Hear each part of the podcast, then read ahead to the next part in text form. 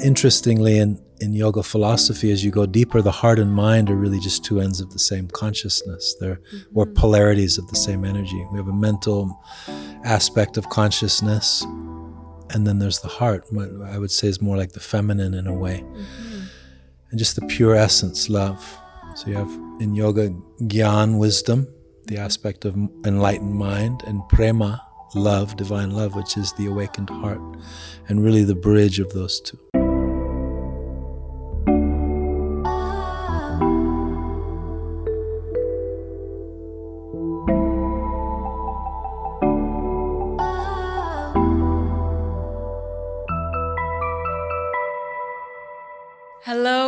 Welcome to Curious Ones podcast by Yandara. I'm Yael Ginzburg, the host of the podcast, a yoga and meditation teacher and philosophy lover.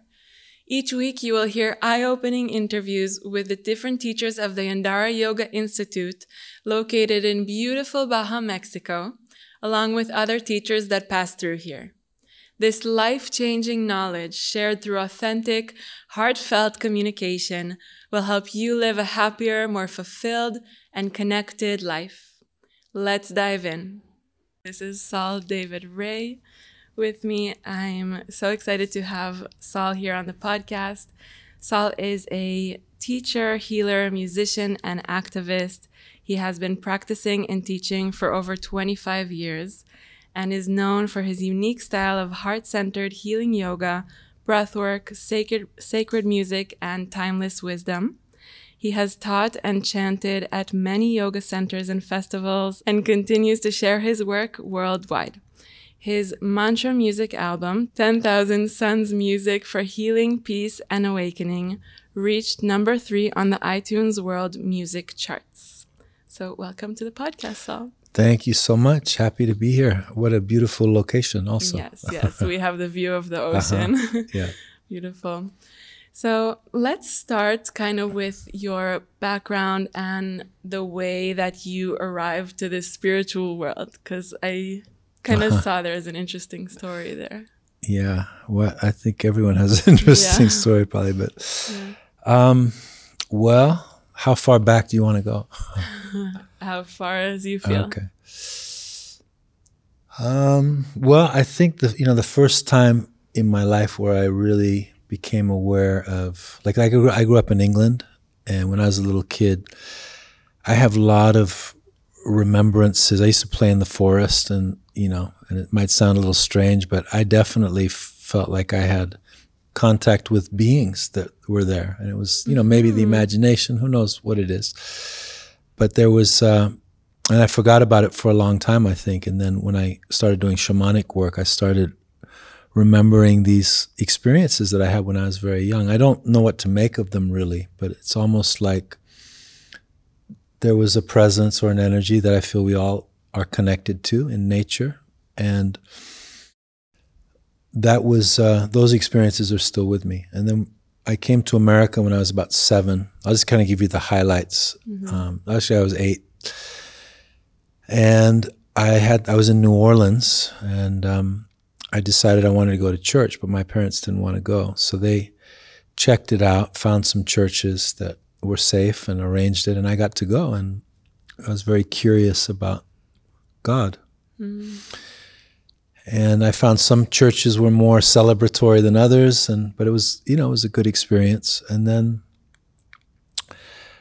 had after that a pretty normal upbringing in California until I was about maybe 15 or 16, 16 and into our living room. One day I came home and there was a, a being standing there with a shaved head and big eyes and big ears, and this very loving being who turned out to be a Buddhist monk. In your house? Yeah, well, he is. So my father had been in Sri Lanka some years before, kind of midlife trip to the monastery, you know, mm-hmm. and he had befriended uh, this American Buddhist monk named Yogavacara Rahula, who's still here. He's he was my first, still meeting with us on the earth plane. And um, you know, it's hard to explain, but it was like I, I felt something from him that wasn't anywhere else. You know, mm-hmm. really I would say now presence and compassion. You know, he was very present. And so he began to teach me little things. I was always more interested in spending time with him when I could. So I started to learn some basic meditation and Dharma teachings. And then when I was 23, I'd been in the music business and kind of burned out quickly. It was very, um, not a healthy lifestyle, really, you know. And I realized one day if I kept going, I would, some of my mentors in that, I, and not a judgment on them, but I realized that life would just go by. Mm. And I thought, hmm. So I ended up, and for other reasons too, we closed the studio. And I went to a Buddhist monastery for about really two different times within a, a period for about a year, maybe a little more. And that was a time of really diving more deeply into yoga, um, more very classical Indian style hatha yoga, Buddhist meditation, living in the forest. Mm-hmm. Where were these uh, monasteries? This this was in um, it's a uh, just outside of Washington D.C. in West Virginia. It's called Highview. That's the name. Mm-hmm. I haven't said that for a long time. Highview, West Virginia. It's still there today. It's called Bhavana Society. I haven't been there in a long time, but it's a beautiful Buddhist community and they offer meditation retreats. And, and Rahula is very unique because he's also a yogic adept. He was very much a yogi. He combined the two paths in a way that is pretty unique because most Buddhist monks are not doing, at least Theravadan tradition, not doing yoga. Mm-hmm. Um, but he he's an amazing person, being. And um, then I, you know, I kind of went back to the music business, and I had a I got this uh, strange tropical infection while I was on a music tour, and I got an abscess to my brain, and oh, wow. I had brain surgery. I mean, it wasn't really brain surgery; it was more they had to open the head to take out this abscess. But I was paralyzed on one side for a little while, and through that, I started having these really kind of um, I don't know, profound spiritual experiences. I don't really still know what to make of them, but I, I feel like there was a presence that came in. I got to understand how fragile things are. But that experience redirected my life completely away from the music business, mm. At least for then. Yeah. And I went to India. I went went to Thailand first. Spent time studying there. Thailand. I went to India, and I was gone almost about two years that time. And I don't know. I don't. I didn't really think about teaching as a career. Mm. It wasn't a thought I had like, oh, you know, and there were no really any teacher trainings back in those days. This was like, you know, the early 90s, late, yeah, early 90s, ni- 1990s. Mm. And um, it, and it's funny because before I, I left on that trip, there I had a, a spiritual mentor, a wonderful lady who who used to help me process things, and she's yeah did a lot of energy work and like that. And she said, "This trip is going to change your life and take you in a different direction." Mm-hmm. I didn't think too much about it. I was young, but it really did. It was. Um, so I just came back, and yoga was starting to happen in America. So I started doing that, teaching because it was right there, available. I enjoyed it. It was great. And then the music, you know, I, I had left, that's been a slower journey back into that. But when I went to India and through the Indian devotional music, I realized what was missing for me, which was the sense of the divine. Mm. And um, that touched my heart in a way. And I still had no intention of really going back into that world, but just slowly being around the chanting, then coming back to the West, and also the kirtan scene was starting to happen, and, and in LA. So I worked with a, a, a, dear friend of mine, Dave Stringer, who's a wonderful kirtan leader, musician, and we started experimenting, you know, with the kirtan and yoga together in classes. I mean, now it's fairly common. Back then, I mean, at least in LA, there there wasn't really happening much, and um, so it was a great way to experiment. And over the years, through my own chanting practice, it drew me back into music. And then all of a sudden, playing festivals as well, you know, Mm-hmm. And then finally, after many years of that, making an album, which took over two years,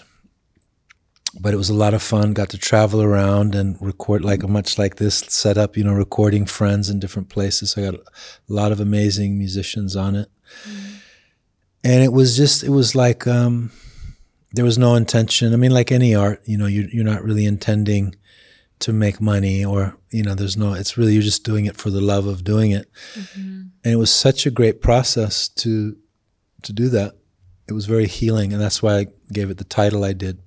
Mm-hmm.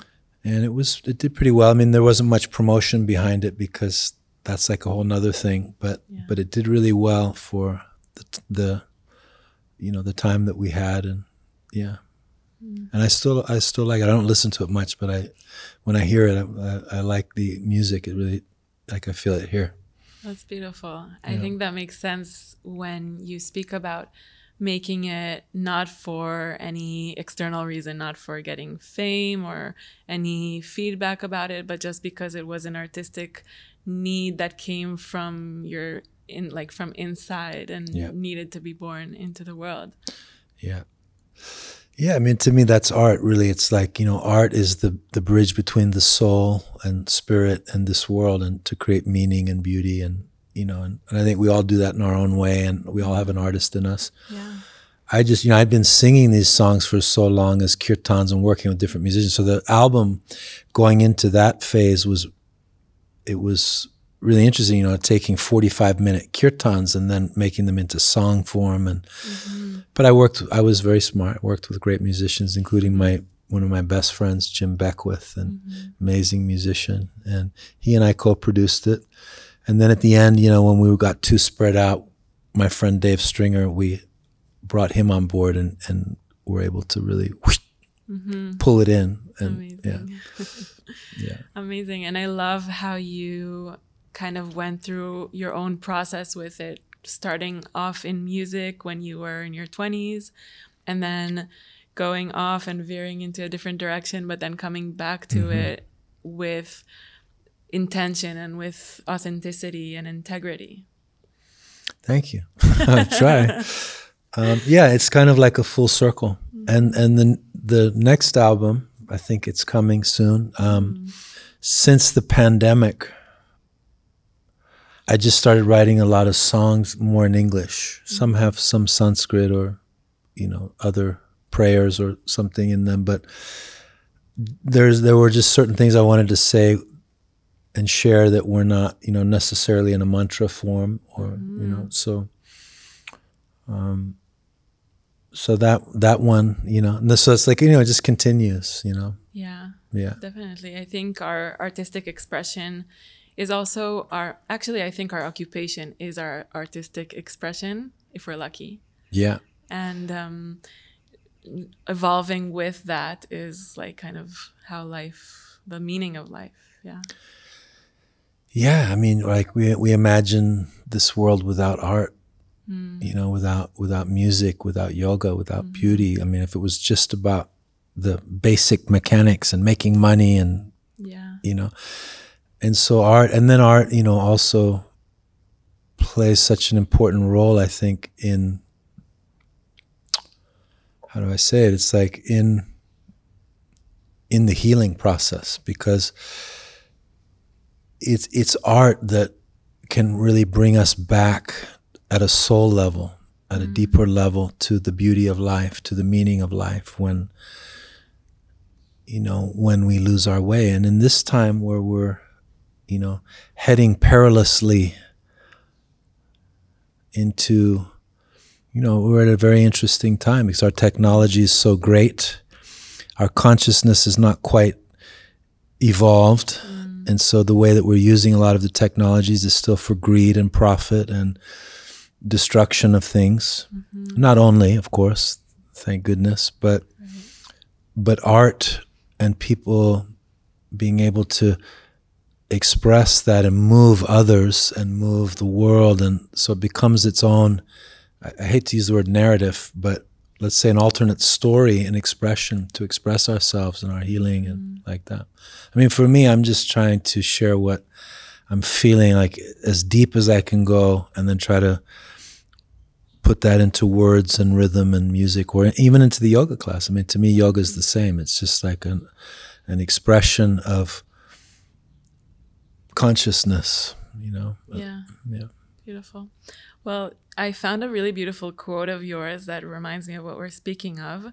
So I'll read it and then we can just discuss it. Um, you said yoga is the technology of awakening the heart. Did I say that? You did. Sounds like something I probably said. somewhere. Yeah. Mm-hmm. Would you expand on that? Sure. Um,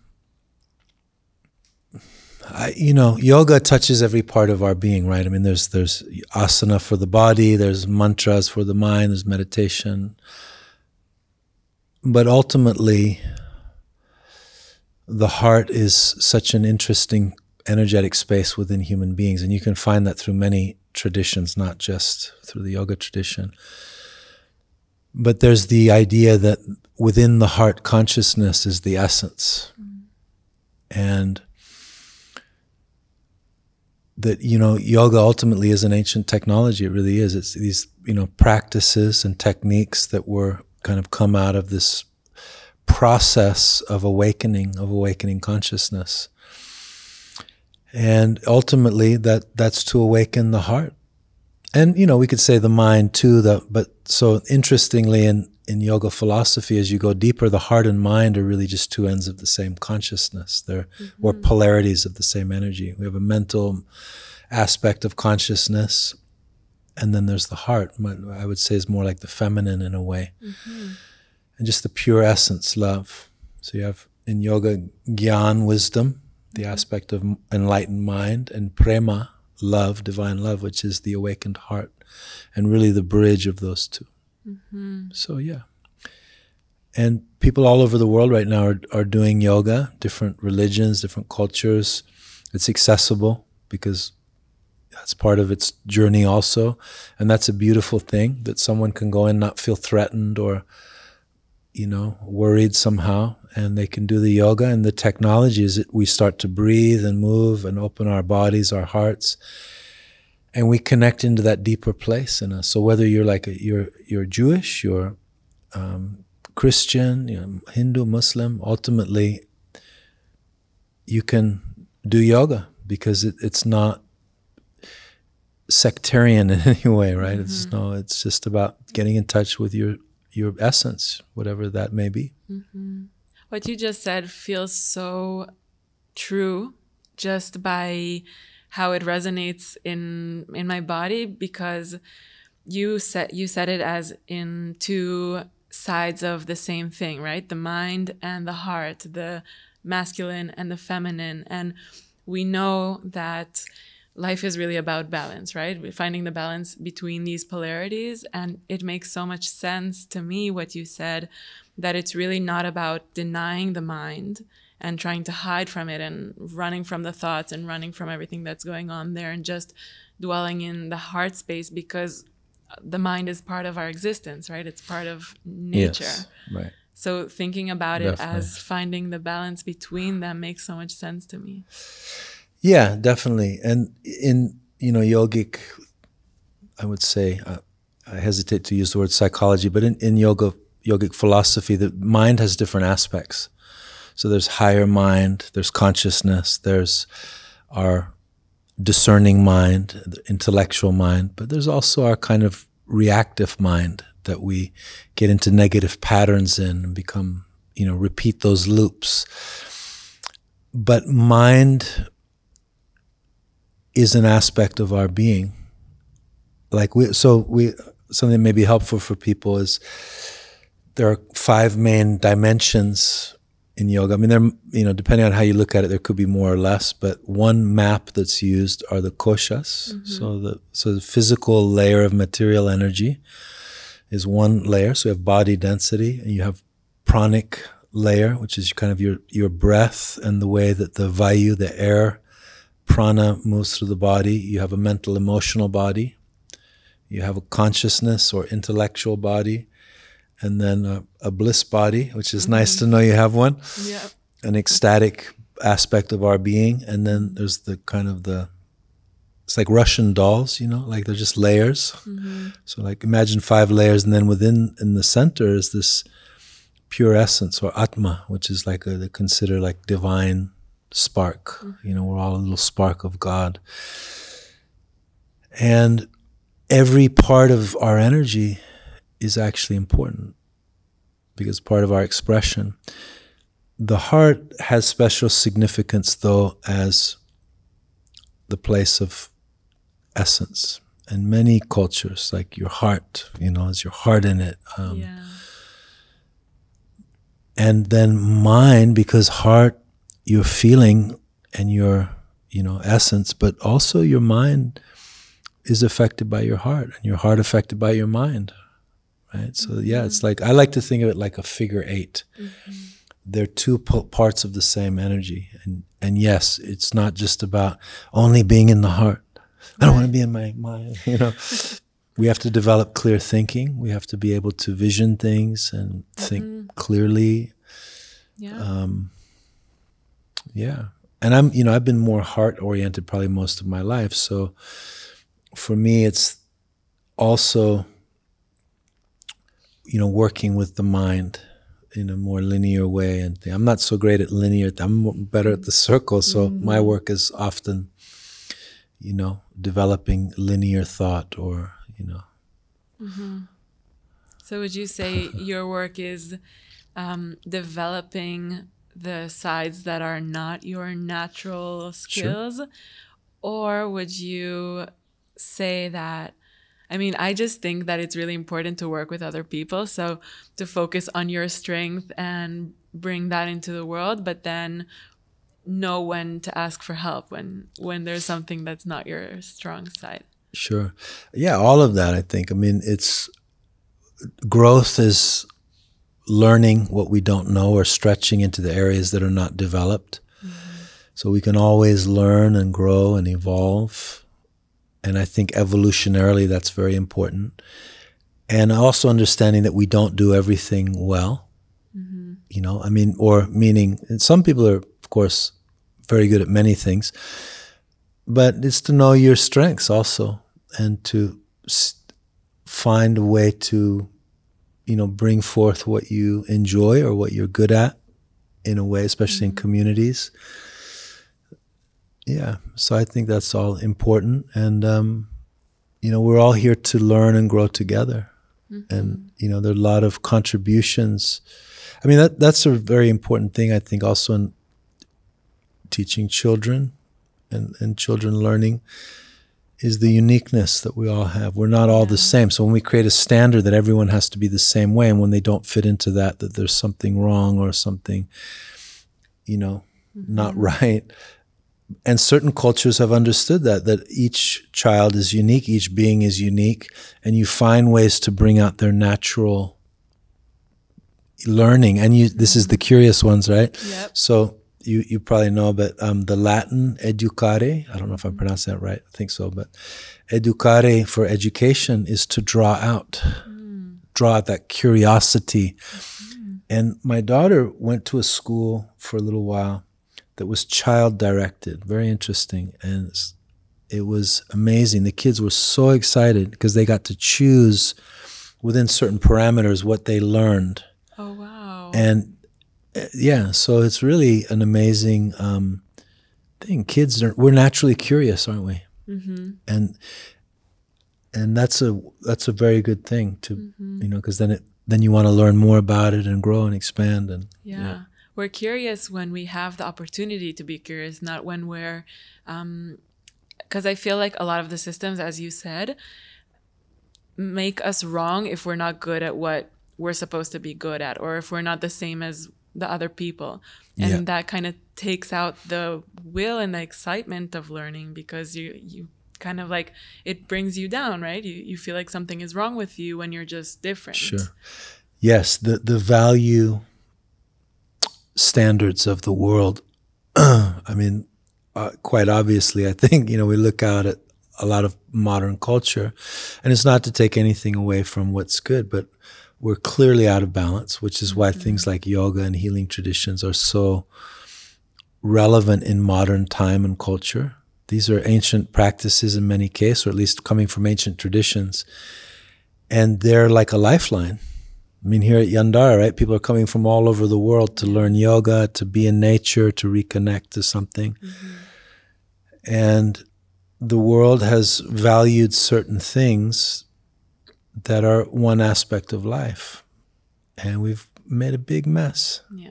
So so as we reconnect more with those deeper things that also are essential in life, then it, it helps us as human beings to make different choices, value things differently, where we even put our money or what we, you know. Mm-hmm. So, yes, we have a long way to go. hey, I'm quickly interrupting the episode to extend an invitation. If you are interested in deepening into any of the subjects we talk about on the podcast, we offer many different experiences on our beautiful grounds here in Baja, Mexico. From nine day modules such as sound healing and yoga nidra to breath and meditation, as well as two or 300 hour yoga teacher trainings and many different shorter retreats. Check out our website yandara.com to see all the information about the different experiences. Let's get back to the episode. As we're talking now, I don't know when this episode will come out, but I, I'm actually feeling very heavy right now. There has been a lot of terror in Israel. Oh. Um, and of course, there's wars going on in many countries in the world, not only in Ukraine that everybody's sure. talking about now. Of course. Um, it just feels like you know as you said so many yeah. things are going wrong and humanity is really focusing on just the wrong thing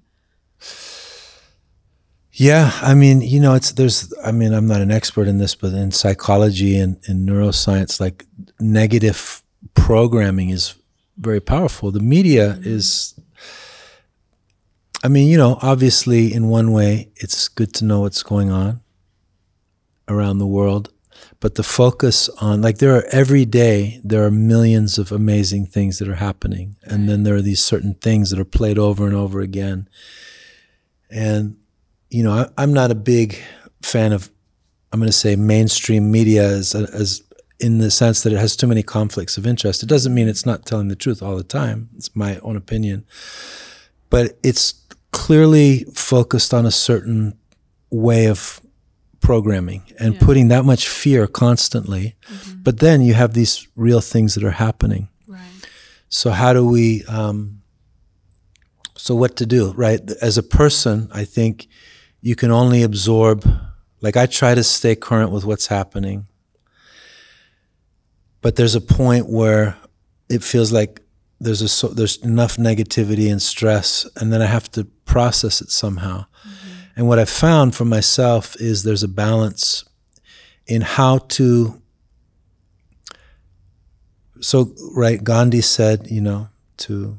Um, I forget what Gandhi said, but there's that. The be the change. Thank you. I was thinking of another another shamanic term, but yes, be the change that you wish to see in the world. Like mm-hmm. to become, when you see the pain and suffering, to become the healing, or to or in some way to add to what is good and to increase mm-hmm. that. And so we can each do that in our own way. And we can still be mindful of those things. We live in difficult times. We live where reality, there are really powerful lessons that we have to learn as a human. We've been talking about this a lot actually this week on the retreat. And mm. we can evolve beyond war and violence. Mm. That's part of our, I, be, I really believe that's part of our future and destiny as a species, but we're not there yet entertainment that so much violence for myself i don't like to watch any of those things because i don't want that in, in my field. Mm. i want to try to do the practices i'm doing. I want to we all have to heal our own life. We have relationships. We have pieces of the hoop of the the web that we can heal. And I think it's also okay to feel heavy sometimes because, as a feeling person, as a, somebody who cares about others, cares about the planet, you see what's happening sometimes. Mm. What I do is I, I try to write a song. Like I'll share one with you mm. at the mm. end if yeah. you like. I just that was that came out of a prayer. Beautiful. And there's just ways to we do what we can do. Mm-hmm. Um,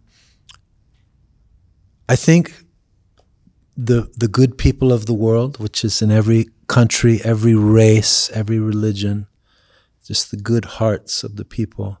People want peace. Yeah. The game being played at higher levels. I'm not, I won't go into all of that, but but Yeah. there's obviously Interest. Ga- yeah, there's there's interests that are being served. There are those that benefit from war financially. Mm-hmm. There are games being played, and there, can, you know, John Lennon said, "Peace is here if you want it." Mm. We have to want it as much as we want our entertainment, as much as we want to go for a drink or have a nice meal or whatever. And I think that's coming. There are more and more. It's like the peace tribe, the shalom, salam, amen, shanti, like all over the world. People are doing these incredible gatherings, right? Here at Yandara and, everywhere. I just got chills. And yeah.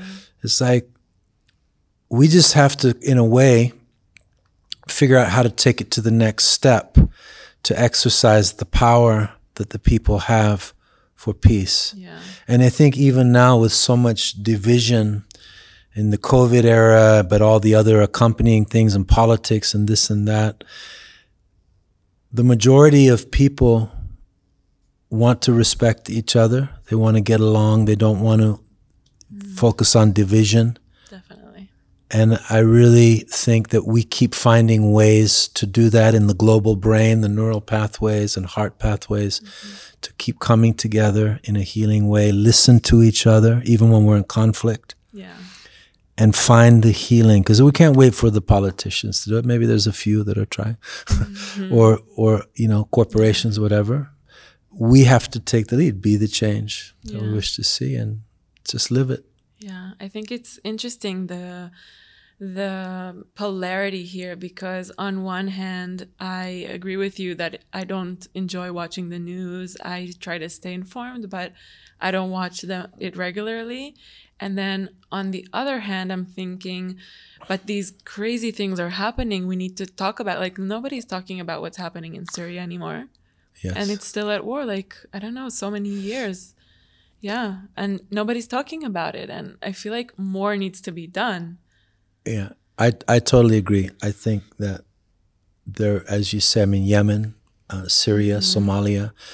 I mean, you know, the U.S. has no room to be. You know, the U.S. has plenty. You know, a lot of governments do, but it's like, yes, there are these conflicts all over the world that are justified in some way or another. That who really loses the people, the people on the ground, the Exactly. and you know so yes i agree with you. My my heart hurts so much from i'm sure probably everybody listening to this like when we really drop into that feeling level some you know what's happening in israel what's mm-hmm. happening in palestine what's happening in i mean all the places yeah. the people who are just trying to live their lives caught up in these conflicts. And I, you know, I, I believe more, in, maybe more ca- the cause I believe in the most, two things. One is peace, and the other is the return to Mother Earth and sense of consciousness and the feminine, the integration of the feminine and masculine. Mm-hmm.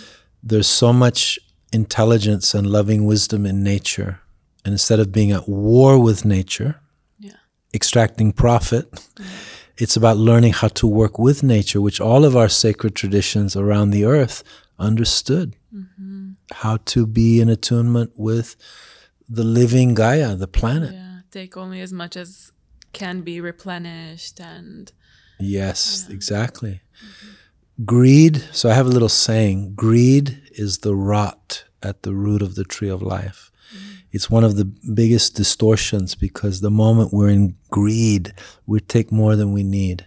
I remember, another thing Gandhi said is there's enough for everyone's need, but not everyone's greed. yes.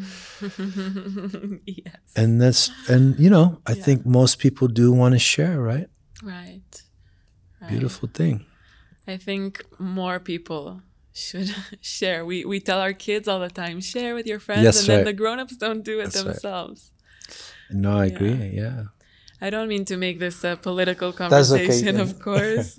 Sure. Um, I brought this up in connection to what you said. Our the lower consciousness of mind bringing about these things the greed and the the separation of ego and maybe if we can talk a little bit about how we make this practical in terms of what people can actually do in their day-to-day life because there's these big things that are happening in the world but there's also the small conflicts like somebody coming to you like yeah. arguments or people just um, being i don't know if mean is the word but how would you or how do you in your life bring light to that those uh-huh. situations uh-huh. well it's an ongoing process right mm-hmm. because that's part of the the journey is bumping up against things and sometimes we don't always have the chance to explain or talk to someone so there's the yeah. um, reactivity that comes in mm-hmm. and we're all you know I, what I I've spent many years doing healing work I think we're all we all have pain Everyone right. has pain inside them somewhere on their journey, but that's also part of this life mm-hmm. is experiencing pain. Oh, sorry, and and healing. So there's so to answer your question, like what can we do? Mm. Well, one is that you find some way of repairing, some way of working on yourself to be a better human being. It might be through Kabbalah, it might be mm. through yoga. Might you find your your path, your mm your heart path, what yeah. speaks to your heart makes you feel alive. And you follow it. And then realizing that, and then in those traditions, there are tools. Those tools we can start to use. At some moment, we have to start taking responsibility. It doesn't mean it's easy, it doesn't mean, you know, that even you can fix everything. I don't know. I haven't learned to fix everything yet. Mm-hmm. And but what we can do is we can keep trying and we can keep working on ourselves. And when there is conflict, find a way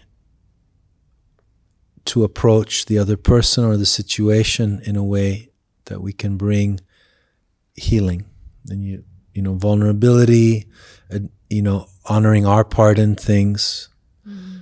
um, honoring the other parts. Honoring the other parts and you know finding ways to communicate. And there's you know there's a lot of beautiful healing happening on the planet as well. I mean mm. i wish they would put that on the news. You know because there are so many incredible i mean the average person you just see some amazing you know tradition or some healing work or people's experiences where they're really reconnecting their beingness. Yeah. mm-hmm. and it would inspire so many people Mm-hmm. And more and more and more people are finding the path. More and more media is getting out there. Wonderful teachers and teachings, and like yeah. we will get there. We're yeah. we're gonna get there. Uh, what gives me hope is how I feel about what everything that is happening. Is that it's kind of like um, explosion that needs to happen so that things calm down after it, like kind of like a volcano or something. Yeah, yeah. I mean, the calm, the, well, that's the other way around. I was going to say the calm before the storm. After the storm. Yeah, yeah. So like, like things have to reach a, a, a point to wake people up, like enough intensity, enough events. Yeah. We see that in our lives, right? Mm-hmm. Like usually yeah, the yeah, best right, exactly. healing comes after great suffering. You, you reach the, you reach the blow up point. Yeah, definitely. Or so hit the bottom. yeah in order to grow. Mm-hmm. Yeah. Yeah. So, what has been one lesson, one wound that has kept coming up for you and keep you're like, oh, I thought I learned that already, but oh, here it is again. Hmm. Well, you know, personal relationships are always that I think those are the most intimate mirrors that we have. And so, you know, learning how to grow and work within that for me, honestly, probably the biggest challenge has been being on the road, being a yogi, and having trying to have family life. I have mm-hmm. three amazing kids who I love more than anything in the universe, and you know to keep that relationship has been hard. So that's that's really my work, and you know, of course, I always there are many ways to offer support, so that's happening. But yeah, I, mi- I miss my my kids a lot. Mm-hmm. Like I don't get to spend the time with them that I would like. When they were younger, it was easier because there's not all the. I could take them with me, and they travel with me a lot. They were around programs, but mm-hmm. Um, yeah, I don't, you know, it's kind of as I've gotten older, I've just learned to let go of a lot of things. Um, but I'm always open to the opportunity to speak with someone or, you know, if there's some healing to be done or, and that's a lot of what this work is for me. It's just, you know, we kind of go into that vulnerable space and we relate and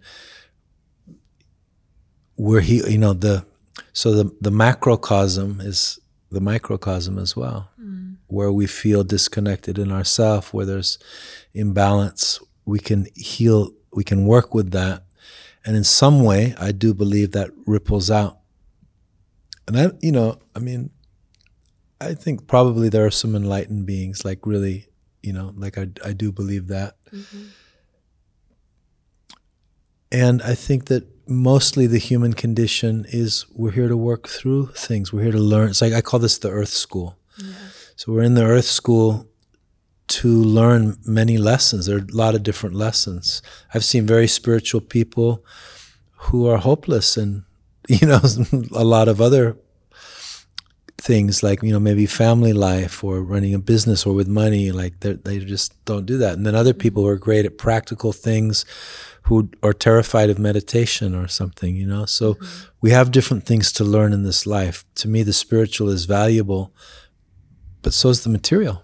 Mm. So our families, relationships, friendships, work, your work in the world, taking care of yourself, not yeah. just giving all the time. Because, mm-hmm. you know, if the well runs dry, there's nothing left. So there's so many things we get to learn in the earth school. Yeah. you know, we're just getting started, I think. Yeah, it's exciting. it is. Yeah, it is. Beautiful. What has been an experience or a learning that you had that completely changed your perspective on life? Well, there's been a lot of those, I think, probably, but th- there's one. So a couple couple of things come up stronger than others. Um, there's a in in the yoga tradition, there's a, a word in Sanskrit, ritam, mm-hmm. and that word and that philosophical concept totally put so many things together for me in, in an internal way that it's changed my experience of time and space. So, ritam is where we get the English word rhythm, mm-hmm. ritmo in Spanish. Um, ritam would be like the cosmic rhythm, the pulse of evolution of of the universe, kind of breathing in and out, and mm. like the sacred dance of polarities in a yeah, way. the cycles. Evolving order, right? So, so ritam is that there's a there's a a movement of the whole, breathing like the universe is breathing in and breathing out. And when that wave hits the planet Earth, it becomes ritus, which are the seasons of life. So the seasons, right? You have the four main seasons, mm-hmm. and we think, oh, well, big deal. But how many winters do you have in your life? How many falls, summers, springs? So if you look, your in your ancestral lines, you'll see sacred ceremonies and festivals and ways that they always honored the flow of life, the seasons, because these are important points. Mm. And that also ties into the moon cycle, to the equinox solstice cycle, yeah. to the human breath rhythm. Mm. So there's this kind of one, like a, a, a Sufi that I was with once said, there's one rhythm dancing through all of us. Mm. Beautiful. Love that. Yeah. And so that's why music is such an important thing for me and chanting and breathing and then being in natural places where you really start to feel the rhythm, the feel pulse. The rhythm, yeah. And mm-hmm. we come back to that in ourselves. So that's that's mm-hmm. one. And I always try to, you know, share that in a retreat. And then we have our natural, each of us natural connection to the elements. Yeah. You can't look at the ocean and not feel the rhythm. You right. The yeah, movement exactly. in and out. The it, there, there's just this if you're present movement. if you're mm-hmm. present yeah mm-hmm. and of course in a place like this you are yeah. yeah. but yeah exactly the power i mean nature is our teacher it's our home it's our mother Mother Nature, right? Mm-hmm. and every day she gives enough food for over 7 billion beings, enough shelter, enough beauty. We just have to learn to share. Yeah.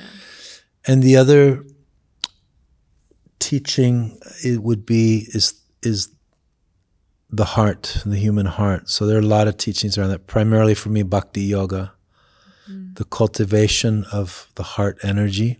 But you find this in traditions all over the world, and mm. the idea that the heart is really like our, it's where all the polarities resolve mm. and come into, like left and right, male, female, above, below. Yeah. the heart field, and then the human heart is generating electromagnetic fields that are electrically like 10 times stronger than any other part of us, but oh, magnetically over 5,000. Wow. So collectively, the human heart generates, true to say, mm-hmm. the human heart generates electromagnetic fields that are thousands of times stronger than any other part of us. Wow. We also now know that, and all this could change, it can be updated, but I think currently it's about 10 times as much information goes from the heart to the brain as the other way around. Oh wow. So we used to think, you know, Right. yeah, it comes from the head to the heart. yes. Uh huh. I, I think the heart, the human heart is is many energetic fields, can close, can open, right? But it's a dimension of being that is so powerful. I recently just saw somebody did like photos of like just bringing someone in, take a photo, and then they say to them, "You're beautiful." Okay, you and smile. People of all right, races, colors, you know, sizes, shapes, and everyone completely just lights up because beauty is our essence. Yeah. It's in the heart, whether we're black, white, yellow, brown, red, blue, Mm-hmm. green, Mars, Earth, Venus, wherever we come from. Beauty is the essence of creation. Yeah, I heard someone say it really beautifully that we experience love through beauty. Wow, that's true love. Yeah, I love Yeah. Mm-hmm. that. That's great. I like that. Beautiful. And the heart also has a rhythm. It does. Yeah. Mm-hmm. Shiva's drum. Tuck, tuck, tuck, tuck. You know the little drum in the Shiva statue? There's a little drum. That's the rhythm. Mm-hmm. That's the teaching of rhythm, but it's also in the human heartbeat, which is that. Right. Yeah, wonderful. Yeah. And it also connects with, for me with what we were saying about this rhythm, the cycles of life, right? All rhythms are connected. Some are more direct, some maybe not so much, but they're uh, they're all connected. And there's one big rhythm, one symphony. You know. So, yoga, meditation, that's the way to connect with this rhythm. Yeah, there are many ways. I mean, Qigong, Tai Chi, music, art. Um, the emphasis on some kind of physical movement practice is really good. Like whatever you do that makes you feel alive, you know. Yeah. I think the universe, like this may sound strange from a yogi, but I think the universe doesn't really care what so much we do. It's more the feeling, the energetic, Yeah. you know. The intention. Yeah, and and how just you know, like you could do yoga and be miserable, you know, Yeah. judgmental of others in the room. You know what I mean? Or you can you and then you could go for a run and just be like beaming mm-hmm. love and happiness to everyone you pass by. So I think the universe responds more to the energetics of what we do. But within yoga and practices like yoga, you have the cultivation of the breath energy, prana, mm-hmm. which is really I mean, that's the heart of it all, right? Because everything is prana. So pranayama, the extension of the life force, Yeah. cultivation of the body, keeping the nerves healthy, the body, the muscles, right? You know, and so there's something about those type of systems that are very healing, mm-hmm. and then a way to feed your art, whatever your beauty, you know. I love that. More art. Definitely. I have a friend who's an accountant and you know spent his whole you know life doing that, and he found his art in photography and going mm-hmm. to places like Death Valley or you know really kind of beautiful natural places and becoming one with the you know present with the experience, yeah. the moment, yeah, Yeah. capturing beauty, right? Definitely. I also heard somebody very interestingly speak about the fact that everybody can be an artist. Even being an accountant, you can create art while being an accountant. Yes. Yeah. I no, no offense to accountants. create art. I mean, as an accountant, like in the way that you do. oh the yeah, the way you do. numbers. Yeah, exactly. Right. um, we can be creative. yeah. In any field. It's called we're in. creative accounting. exactly. I don't know. I don't know if that would be recommended, Right. but Perhaps not. but I I know what you mean. so would you where would you say that you are now in your life rhythm in your how you see your future, your near future? I have no idea. I really don't. You know, I I'm very I'm a very intuitive person and I I do try to li- like most of my life I've found that I do it even when I'm not trying to do it. Like it's just like being guided. Mm-hmm. And so it's very impractical actually at sometimes, you know, especially with the world and having to make plans. Yeah. So it's not always easy in areas of life, but I really do feel like I have to surrender more to spirit and what's coming through. And life goes better that way. The more that I'm Yeah. trying to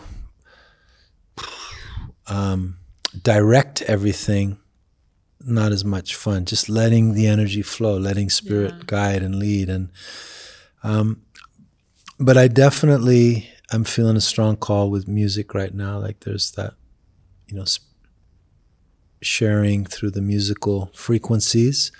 I love being with others in community consciousness and creating and supporting people and breathing and opening themselves.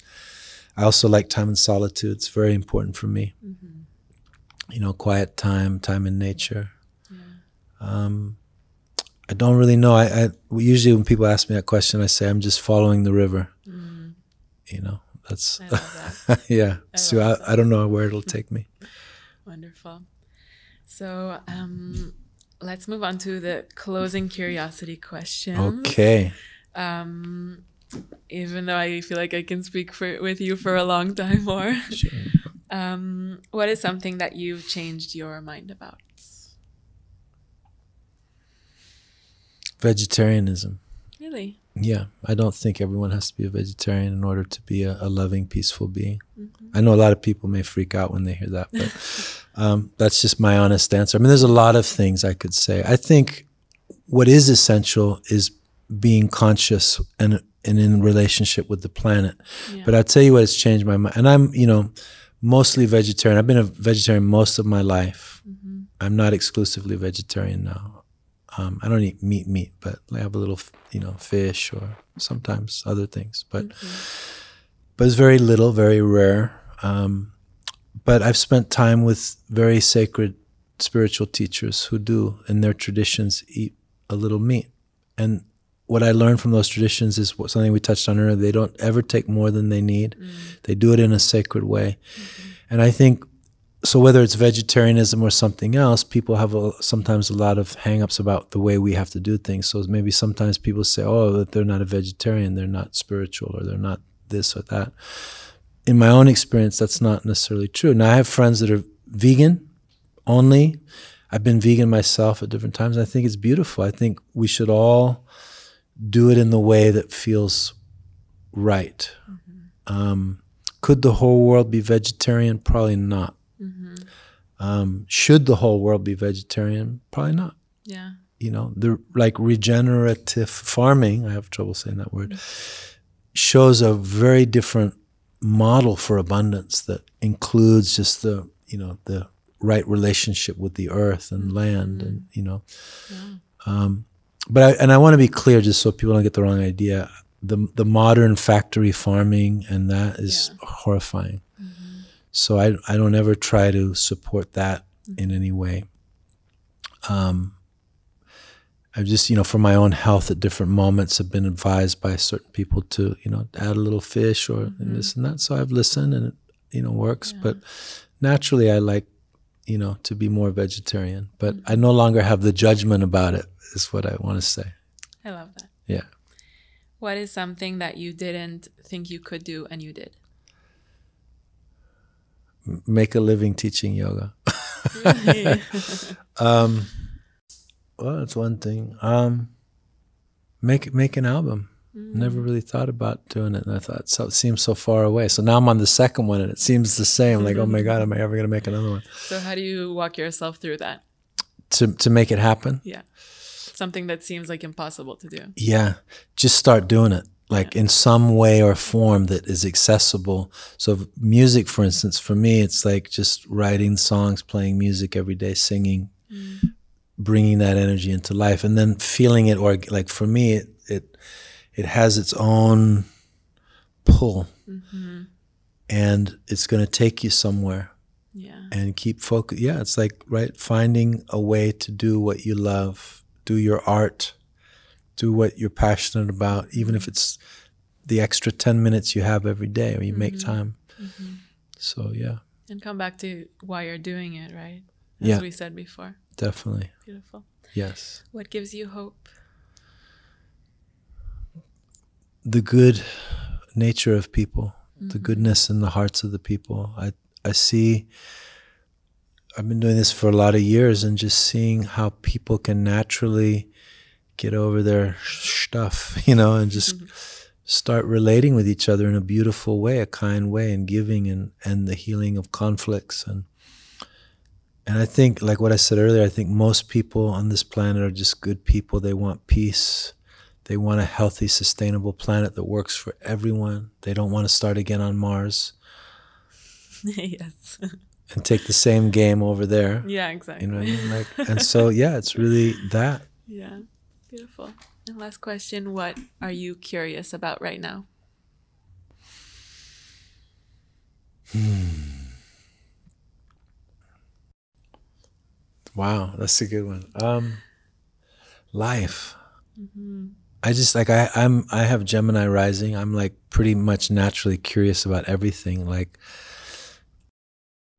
and that's a that's a handicap too because I, I feel like I've been had so many interests in life. But I, I love astrology. I'm always learning about astrology and stars. Um, I'm curious. I'm curious about actually um, co-creating a community.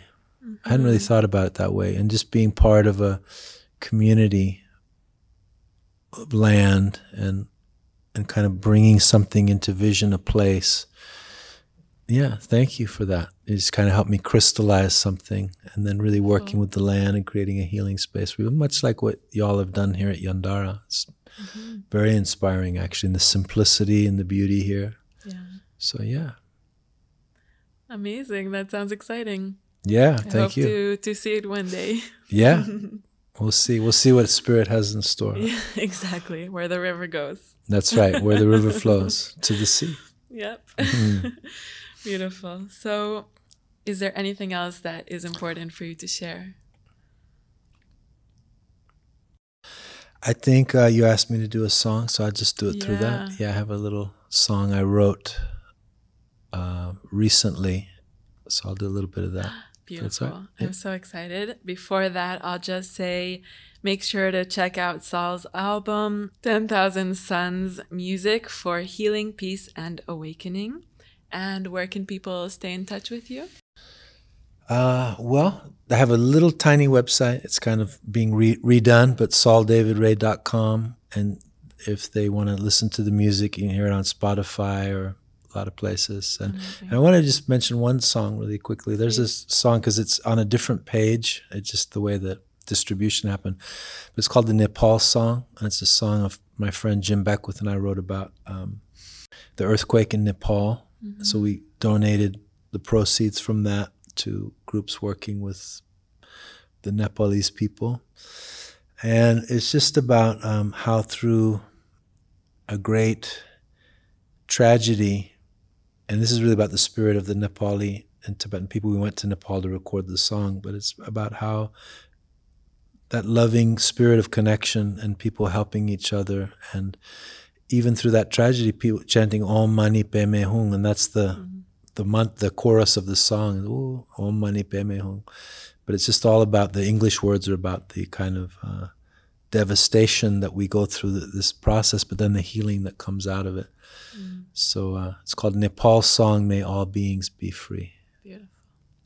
And you can come to Saul's next retreat here in December. December Mm, Yeah. 16th to 21st, winter solstice. We're going to celebrate here in Yandara. Beautiful. Great. So it will be my honor to have you do the song. And thank, Thank you you so, so much. much. Thank you. Thank you, everyone.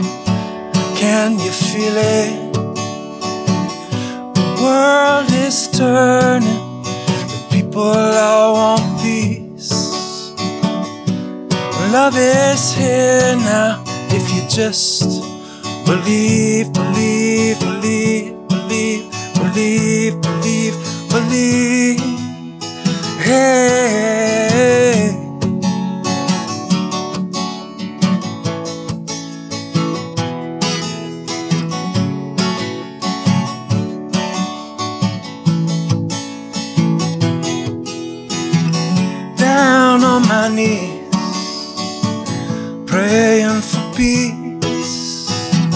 Down on my knees,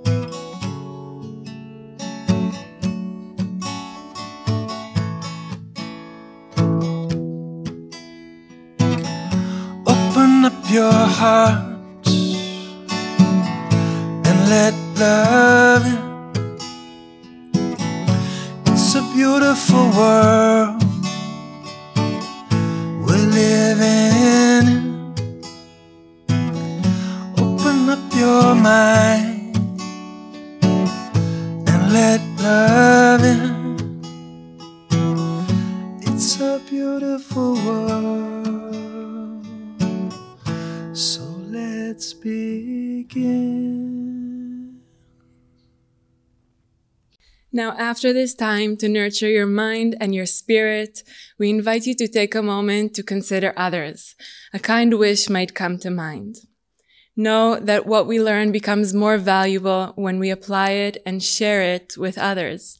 So share this episode on Instagram stories, tag Yandara and I, or share with a loved one so that more people can benefit from it. Our hope is that the search will lead you home to who you already are, to what was always there.